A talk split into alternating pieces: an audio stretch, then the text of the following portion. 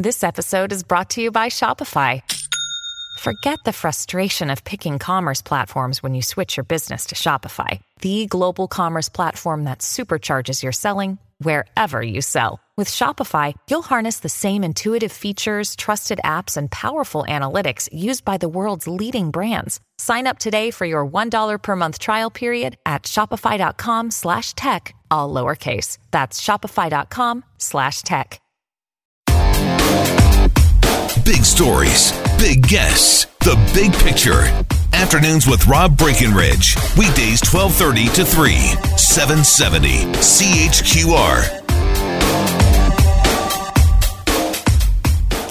Oh, look, we've been debating Canadian content since Netflix was a, a mail out DVD company. How we've been debating Canadian content since even before DVDs existed. This is not new. But uh, certainly the uh, onset of the uh, Netflix era has changed the conversation around Canadian content. And there have been uh, calls to uh, either tax or regulate Netflix or some combination of the two, uh, all in the name of safeguarding Canadian culture. But what exactly is the threat that Netflix poses?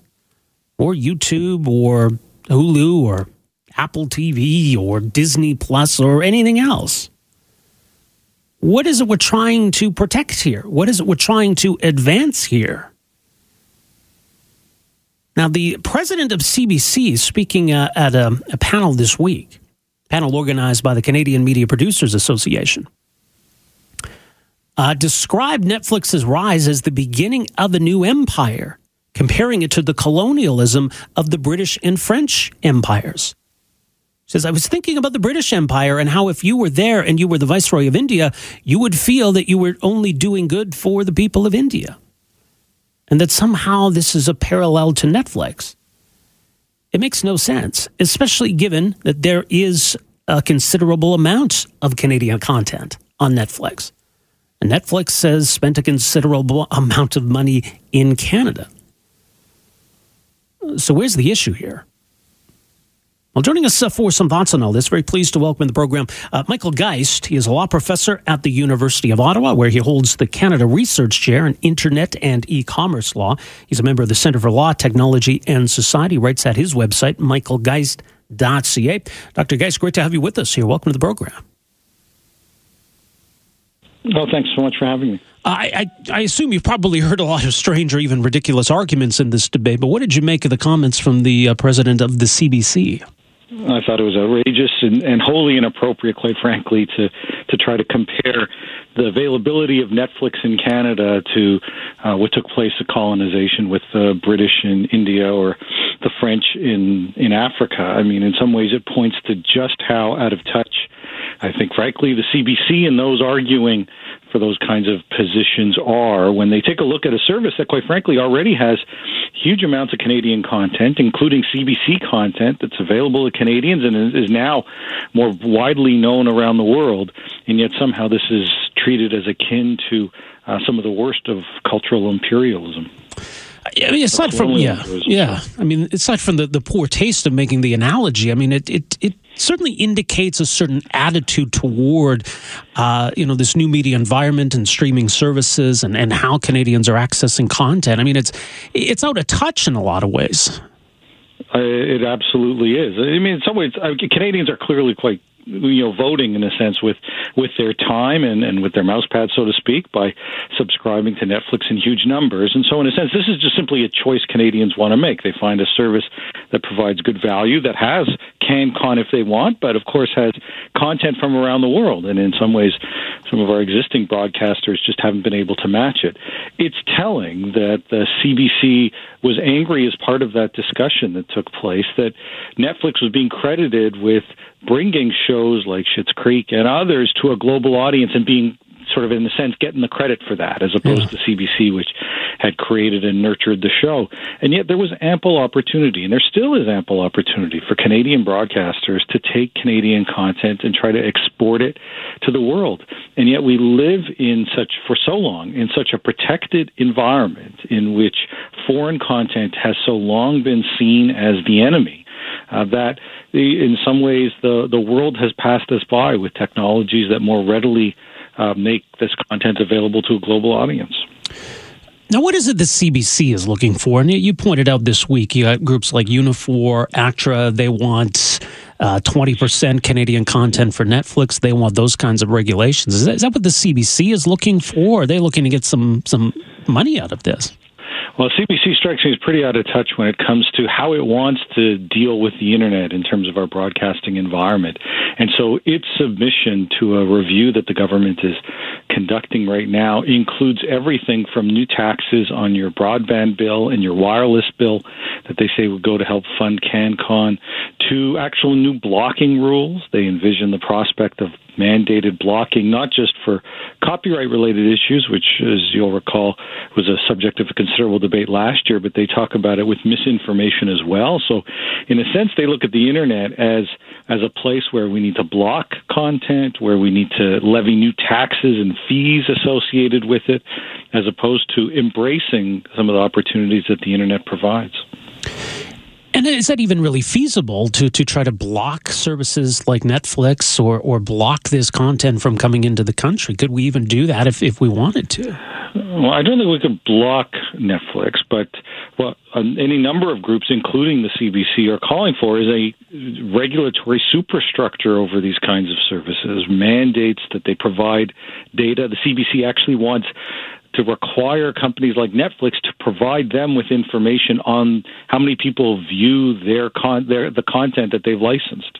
Uh, something that you would assume could have been done through a commercial transaction, but if they weren't able to get it that way, they want the government of Canada, in a sense, to step in and mandate disclosure of that kind of information. And so they, they look at these services and say, we think the CRTC ought to regulate them, and so you would need a license to offer up video services online, and part of the license requirements would be a certain percentage of CanCon, a mandated requirement to to provide some of that content.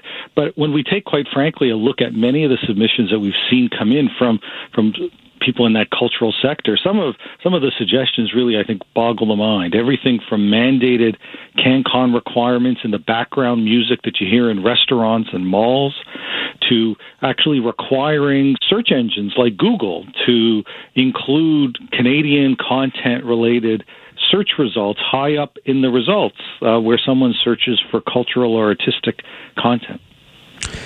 Now, I mean, the CBC aside, and obviously the CBC joy, enjoys a unique and, and, protected position in the Canadian broadscape, uh, land, er, broadcasting landscape. But do other broadcasters have a point when they suggest that there is an unlevel playing field, that they're subject to to the kinds of regulations that a company like Netflix isn't?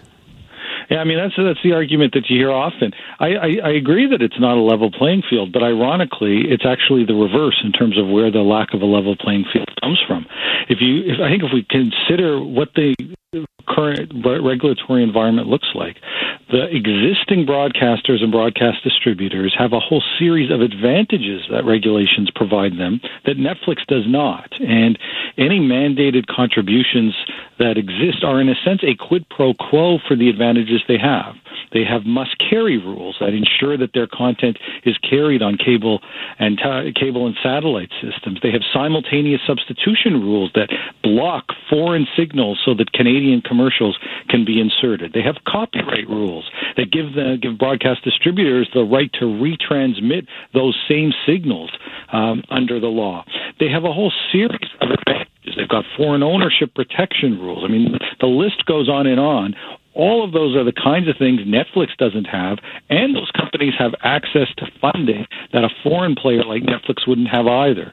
And so when they talk about leveling the playing field, sometimes I shake my head because they've got a whole series of advantages that are in place, much of them coming by way of regulation. Netflix has none of those, and yet they say it's Netflix that, in a sense, has an unfair advantage when it seems to me it's largely the reverse.